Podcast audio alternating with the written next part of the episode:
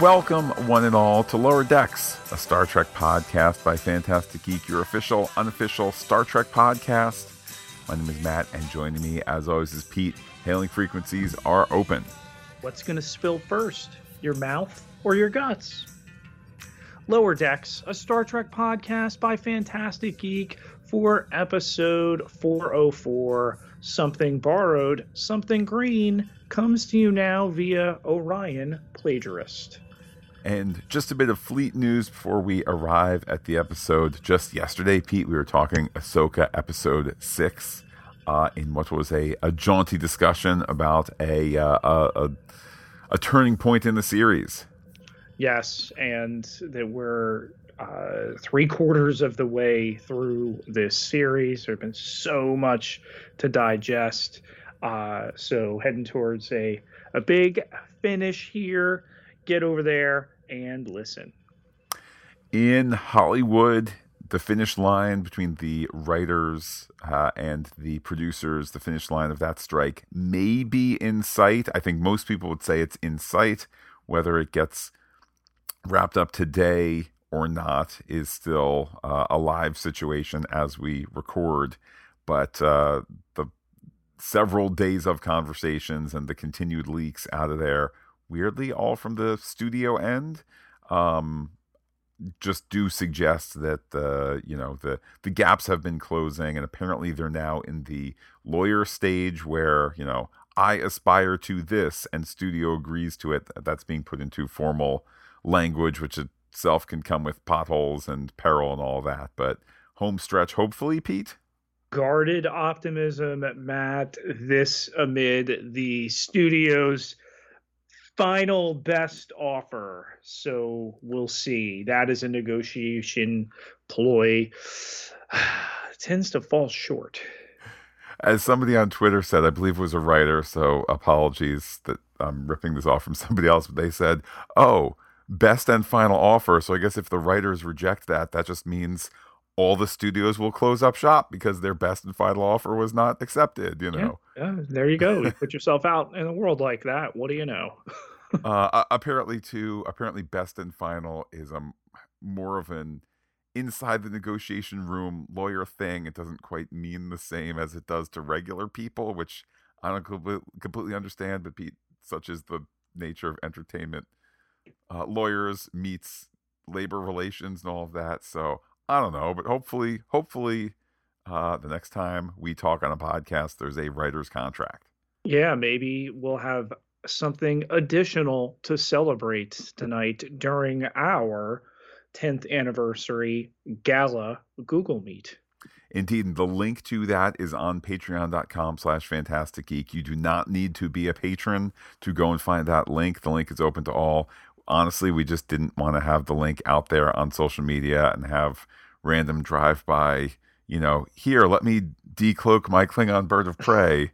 Um, and just will henceforth forever be known.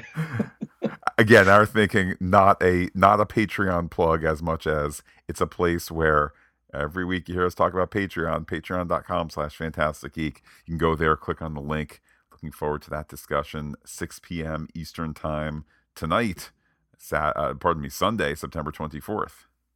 Yes, and as perhaps the Writers Guild strike comes to an end, Matt may have some creative involvement, but nonetheless, the Star Trek Universe panel at New York Comic Con, you noticed something about it this week.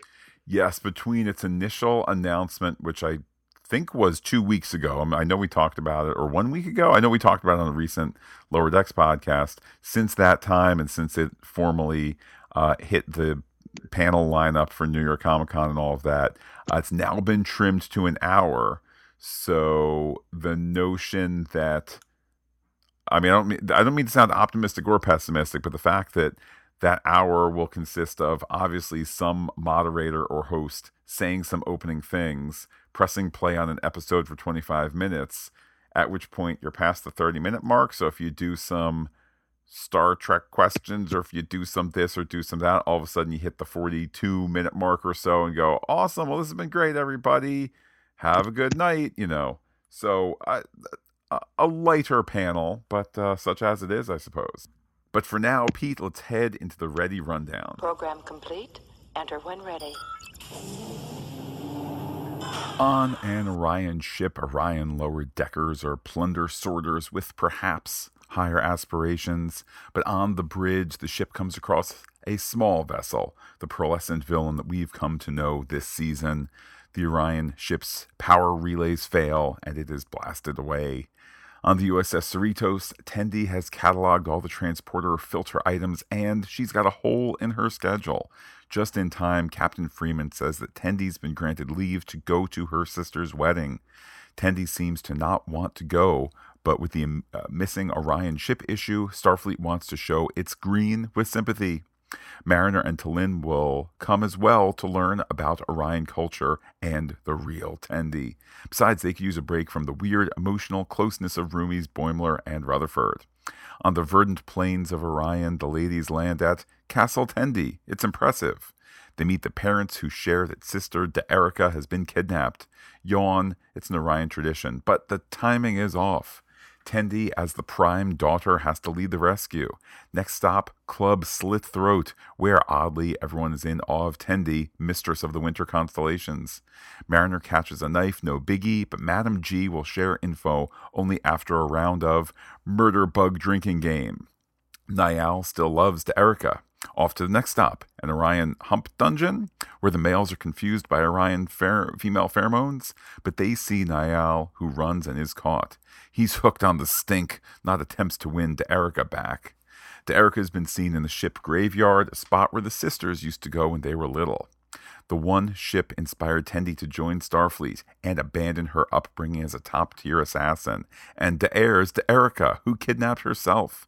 They fight physically and over Tendi abandoning their family, making D'Erica the new prime. But D'Erica is a better prime. Time to fly the ship to the wedding. It's a beautiful ceremony. Back to the Cerritos in the shared quarters of Boimler and Rutherford. They're totally on the same page. Courteous, helpful, and the best of bros. Brotherford. But who shall miss the bonsai, Little Boney? Disagreement, but they have a holodeck sesh planned. Maybe they'll blow off some steam there. But on the hollow steamboat, both men are dressed as Mark Twain. Hashtag twin twains. Grits, grits, grits. But being humble crumbs on the biscuits of wit leads to two twains finding common ground, and they come up with a bonsai misting schedule. They're called to the bridge where alien Kokor is opposed to the nebula being scanned. How can Freeman find common ground? Rutherford pitched twin twaining, but it doesn't translate to these captains. However, Kokor wants to hear more about the bonsai. He sees it, he eats it. The nebula may be inspected. The lower deckers all reunited. The ladies recap the highlights of the wedding, and the fellows recap twin twaining as almost as good as an Orion wedding. Next time, they'll compromise as twin Mozarts to end the episode. Red alert. All hands stand to battle stations. Pete, we have an incoming tactical analysis of this week's threats. Let's start with that mysterious small vessel back again.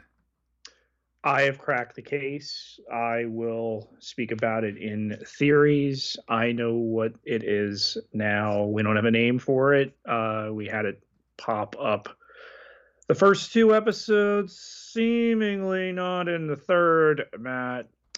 It was.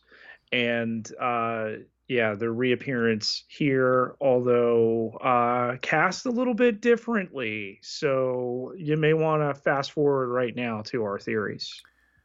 Well, Pete, shades of uh, our podcast for Discovery season one, episode four, where you dropped the uh, Voq is Ash Tyler, Ash Tyler is Voq theory um, and then it was either in between segments or maybe during that segment you said, "Hey, let's let's hit pause so I can go get a go get a drink of water or let the dog out or whatever it was." And you, it was like, "Okay, we're discussing. Oh, it's a good theory, Pete." You step away, and I go, "Oh yeah, that's hundred percent it." Like w- once you get to process it. So uh, I look forward to hearing what you have to say while we're still talking about threats. Pete, can we talk about the threat of tradition? Yes, here the Orions and the uh, bride nappings and the trappings of being the the prime daughter uh, trained assassin who just wanted to go do science things for Tendi. Yeah, Tendi is living Tendi's best life in Starfleet. That much is clear to us, uh, despite the seemingly attractive nature of living in Castle Tendi with staff and uh, giant platter things to driven by swarthy men uh, to to take you around and so forth.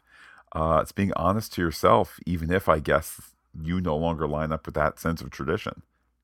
Madam G finds herself on our list next. Matt, this the high school uh, friend of Tendi that she engages in maybe the strangest uh, drinking game of all time ever seen in Star Trek? well, certainly. I mean, Madam G in in just the one scene, uh, a fun presence. Certainly, I think the storytelling uh, pivot in terms of go here for more information and then get the information and leave. All of that kind of clear enough. Uh, I do think of the number of times in the prior seasons that we've said, uh, I wish I could get to know more about Tendi. I mean, this clearly the episode filling in a lot of those uh, a lot of those bare spots on Memory Alpha, and um, Madam G talks a good talk, but can't can't drink as well as Tendi, which of course leads to a really close encounter with the next threat, that of the murder bug. Yeah, I don't quite understand the physics of this game. You do a shot and then you gotta activate a shield over your hand before it gets you. Well, I think I think you only have shield. You only get access to the shield button or the latest shield round or something after you've taken the drink. So it's like drink I'm before the sting. Yeah. Person, I I don't need, um, you know, competition to hydrate. well, uh, certainly it's a it's a close call there for Madam G with the murder bug. Uh, the story moves on to Ingrita, who is like uh, the Orion Ursula. I, I certainly, yes. certainly yeah. that was the original sketch. Uh-huh. Ursula Give us Ursula, but Orion, and also have men sniffing her armpit. Um, look, if you're gonna have the you're going to have the enlightened future and all of that, but then also Orions from literally day one have been the carve out to be as lascivious as as one might want to be and all of that. I mean, this uh, uh Ingrita's hump dungeon certainly is I won't say unique in Star Trek, but uh, I feel like it's just in the Kurtzman era where we've well, I was gonna say where it's, it's only in Kurtzman era where, where we've dug deep into the uh, the Orions like this are, of course, uh, Orions and Enterprise wearing less than we see in this animated offering. So I guess it's I guess it's just a Star Trek thing. From Ingrita's sanctuary to uh, a Chalnoth here, Matt, not seen for a while in uh, you know Star Trek on a screen. Kokor. Um, and an interesting Kokor comes at an interesting point in the plot. We discussed last week how it it's kind of equal thirds, and here clearly Tendi is the A plot and Brotherford is the B plot. Um, not the most advanced B plot ever, so to sit and say they then intersect, I wouldn't really call it a C plot, but then the Brotherford duo need to now get looped into a larger mission of trekking in the stars and boldly going and, and all of that. Um, a fun enough character here, one suited for animation, one suited for big voice work. Um, and, you know, a mild Star Trek lesson of sometimes you gotta let the alien eat the bonsai tree to feel happy about scanning the nebula because hooray, science and drink your mist as well. Uh, and then Matt, who knew we had a secret sister coming in D'Erica? Yeah, fun addition to Tendi's background um, in that lower decks way where, you know, D'Erica's problem is Tendi left and thrust prime daughter upon D'Erica.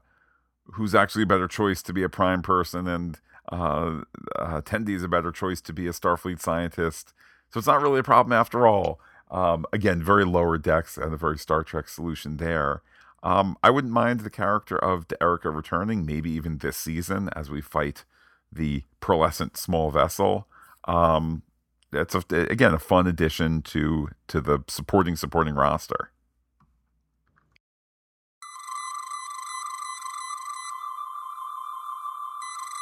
Let's use our long range sensors to scan for some theories. Pete, crack the the pearlescent small vessel situation for us.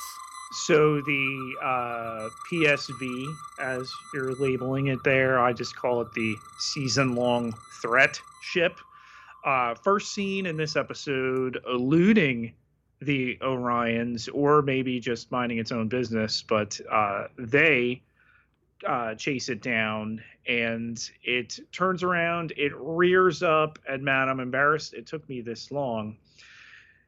When it rears up, it's got two ears instead of the wings, it's got two purple eyes. It's the koala.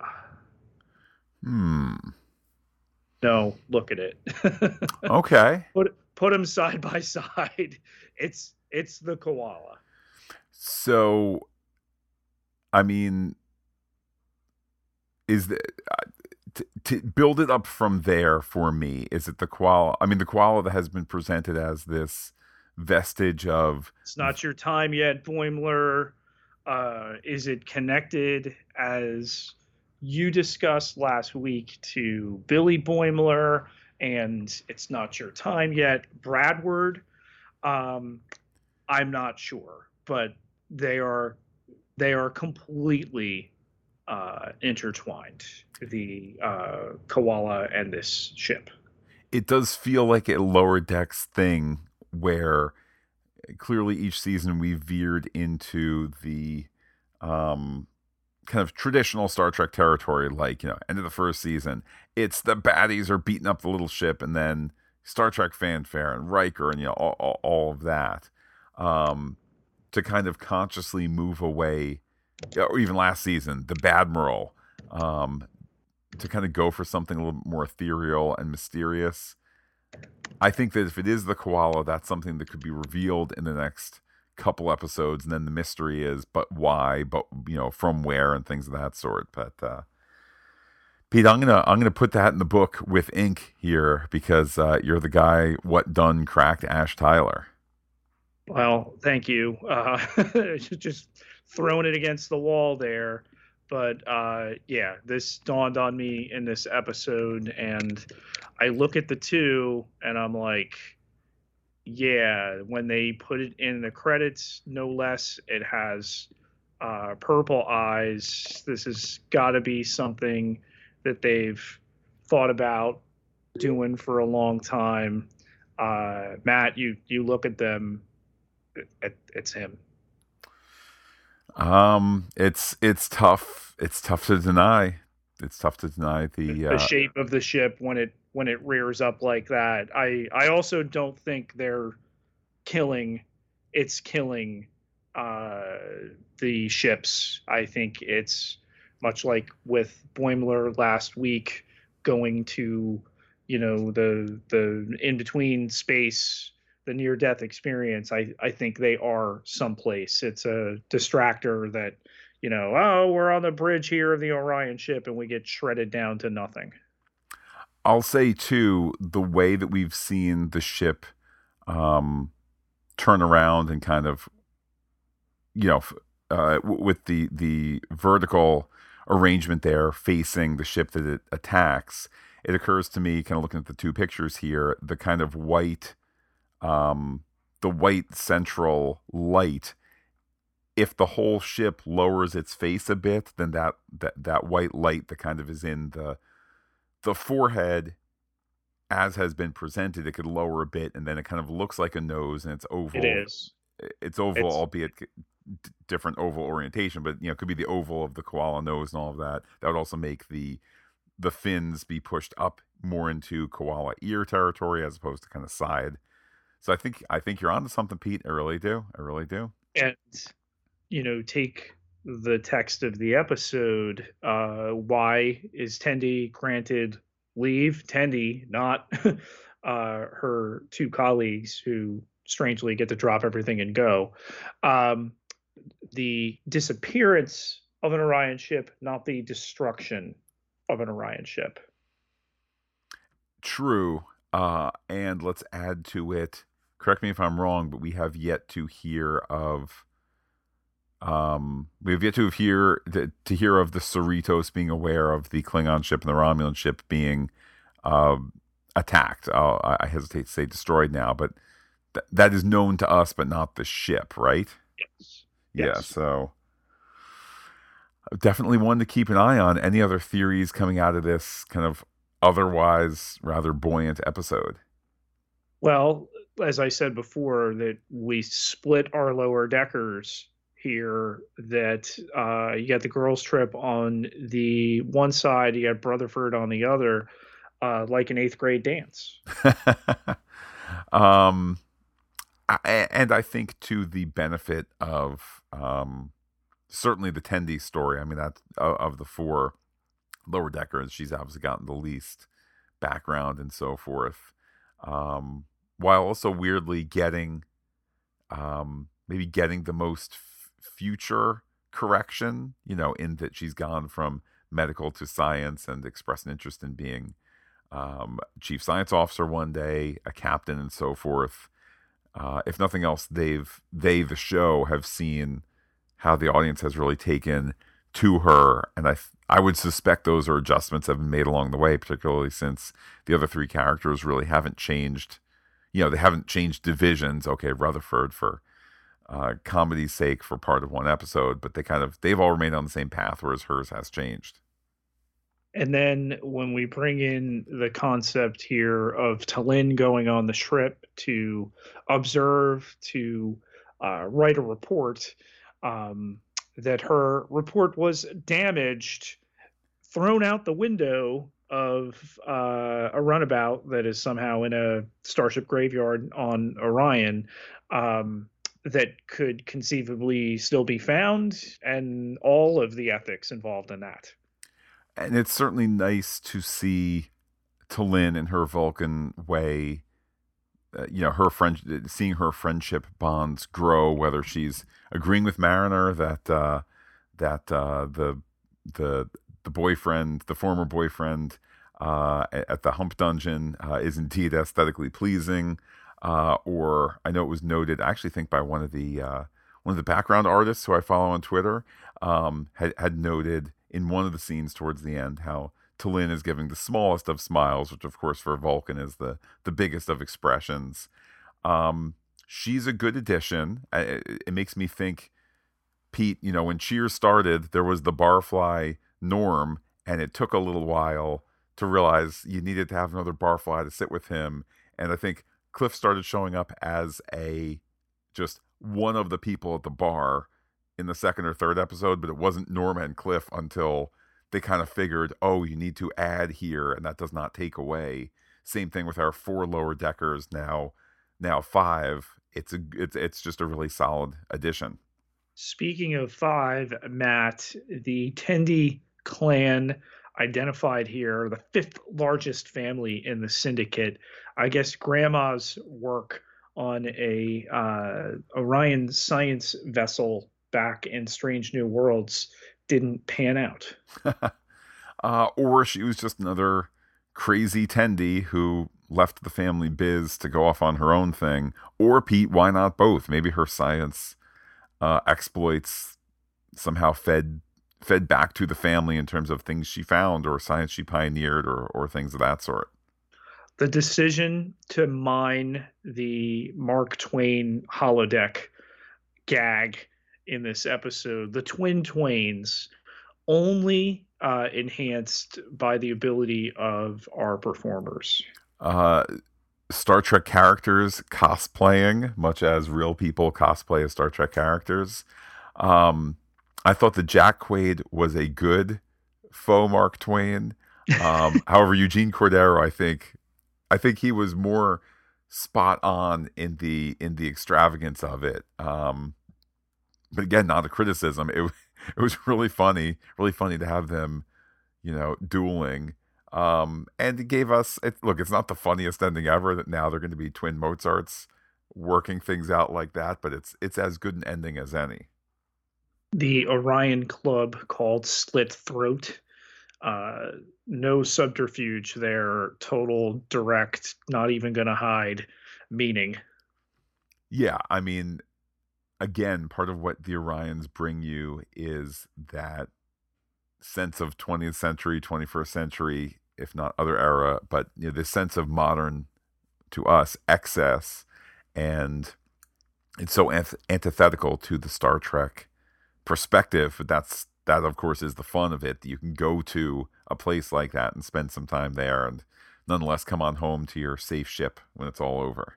All of which plays into the Mariner stab gag. Yeah, which was a good a good through line. I I wonder if in the construction of this episode and with them covering so much Tendi stuff. I mean clearly clearly this was built to be the Tendi backstory episode that we the fans have been been, been asking for. Um is there the worry that you lose Mariner in a, a little bit? Well, not with the ongoing knife gag. Um, T'Lyn can fade into the background a bit more as a newer character. Um, and of course, you've already taken Rutherford on their own much smaller adventure. So, yeah, weirdly, the knife gag, I think, a way to keep Mariner involved in the story. We knew that Tendi was important before this moniker of Mistress of the Winter Constellations, but that she was going to be the tip of the moonlight blade here, the prime daughter uh, going to be given the greatest duty of that title. Uh, she's a princess and she's in Starfleet as a, you know, lieutenant junior grade. And honestly, I kind of like that they call out like, oh, this is like a Billups situation. Um, again, I think that this was probably not part of Tendi's backstory when the series started. Um, and insofar as they got Paul Scheer to play Billups, and okay, that you know, obviously a supporting character, but let's raise the the the the specter of the character to the level of the actor and give him a backstory. And that's a it's a fun twist to say they left aside all this stuff to be a commoner in the Star Service. Uh, you want to hit that hit that song twice? Okay. Again, the show kind of calls it out on itself, uh, and I don't think with any complaint coming from us. I think the Cerritos mission in this episode best given the short shrift, the old phase shifting, oscillating nebula. By the way, as far as tropes and you know Star Trek, everything's in a nebula. There's no other stellar phenomenon than nebulas, nebulae. yeah. Um, and again, I think that this there's perhaps there was a version of this episode that just had the A plot Orion, the B plot Rutherford personally work, you know, the two of them working stuff out. Um, I'm going to assume that maybe the Nebula stuff, the command crew stuff, was added um, in the drafting process to kind of just up the stakes and and to tie things together and all of that. But it's a good addition if indeed it was that. Will Lil Boney rise again? Uh, no, I think you're going to get Little Boney too. Um, it's like Groot. Yeah. maybe you get reference to it. Maybe it's just a one and done. But I don't think there's gonna. I don't think there's gonna be like here's Little Boney's twin clipping that we've now grown back or something like that. But for now, Pete, let's open hailing frequencies. Hailing frequencies open, sir to Twitter we go, Pete, where the poll was. Uh, which storyline would you want to play in the holodeck? Which storyline from this week's episode? Uh, at the lowest level was Nebula scanning with the captain. However, that did get almost 27%. So we have some science fans out there. Next, Riverboat and Twain got 30.8%. And the top winner, Pirate Party, 42.3%. Some replies on Twitter. Andre Yeager at Dr. Polo 1983 says, Still loving this show. Get uh, Loved getting some of Tendi's backstory and how she is ashamed of her wealth. The show keeps you laughing while having some depth. Keep it up. Uh, next, I'll always call it Twitter at KCLYLE1. Uh, went with the Twains. The Boimler Rutherford conflict and interactions were the best part of the episode for me. The Rutherford switch from Twain back to himself when he left the holodeck was hilarious, but the entire episode was enjoyable as always. James Sagacious, Big Killen on Twitter, says the show is peak entertainment. T'Lyn continues to steal the show for me. Uh, penultimately, we hear from Diana Bodenberg, I, who says, I mean, you can't beat a pirate party. The captain and number one on the Orion ship sounded a lot like Mariner and Captain Freeman. Uh, lots of fun this week, and they dropped some Orion knowledge on us. Very nice. Boims and Ruthy were killing me with their dueling twains. Glad they worked their issues out, but couldn't save Lil Boney in the end. R.I.P. Lil Boney. Uh, and then the last tweet, Pete, comes from Spider Ham Lincoln uh, at TessLC139. Something borrowed, an alternative title, and ever the twain shall meet. Yep. Was, well done. Uh, was an ec- a fun extra story this season. A tasty side of steamed broccoli on the lower decks dinner plate, sitting next to a buttery baked potato and juicy prime rib. all are part of a delicious and well balanced meal, but the broccoli is not the entree, nor is it the most desirable part of the ensemble. Uh, I think that's a fair way to put it. This was, this was, this was some some nice broccoli. No complaints about the broccoli. Next week, will we get koala steak? Time will tell. I do love me some broccoli. Pete, this broccoli sojourn made possible by those who support us on patreon.com slash phantastic geek. They heard first about that uh, Google Meet link for tonight's Phantastic Geek Chat Fest. But uh, day in and day out, week in and week out, we could not do this without the support of those on Patreon.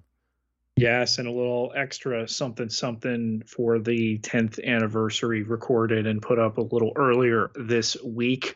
Uh, so it takes just a dollar a month to get you into our Patreon page. All sorts of exclusive content there. Can't contribute right now? Get over to Apple Podcasts, leave us a rating or review to any of our 34, soon to be 35 podcast feeds. And indeed, Pete, let's keep the Star Trek conversation going. How can people be in touch with you on social media? You can find me on Twitter and threads at Peter, P I E T E R J Ketelaar, K E T E L A A R, 12,645 followers. Can't be wrong. Pete, before we give contact info, just want to do an update to the update to the update. I know that we had mentioned uh, a possible switch for lower decks from Sundays to Saturdays once Loki started, but now that Loki is coming on Thursdays as well, Star Trek Sundays shall remain. So uh, there's that there. I guess that'll be mean Loki Saturdays, but uh, looking forward to keeping the Sunday spot for lower decks with that out of the way, Pete, uh, I can be found on Twitter as Looking Back Lost, but let's keep the Star Trek conversation going on these Star Trek Sundays. You can comment on phantasticgeek.com. You can check us out on Twitter, Instagram, Gmail, and threads. But wait, Pete, there's more. Facebook.com slash phantastic geek with a PH, all one word, like it today. Pete can't wait to test out the hashtag Pete's Koala Theory as these Lower Decks episodes continue to unfurl. With that, I will say adios to all our listeners and give you the final word. Celebrating a lack of purpose is illogical.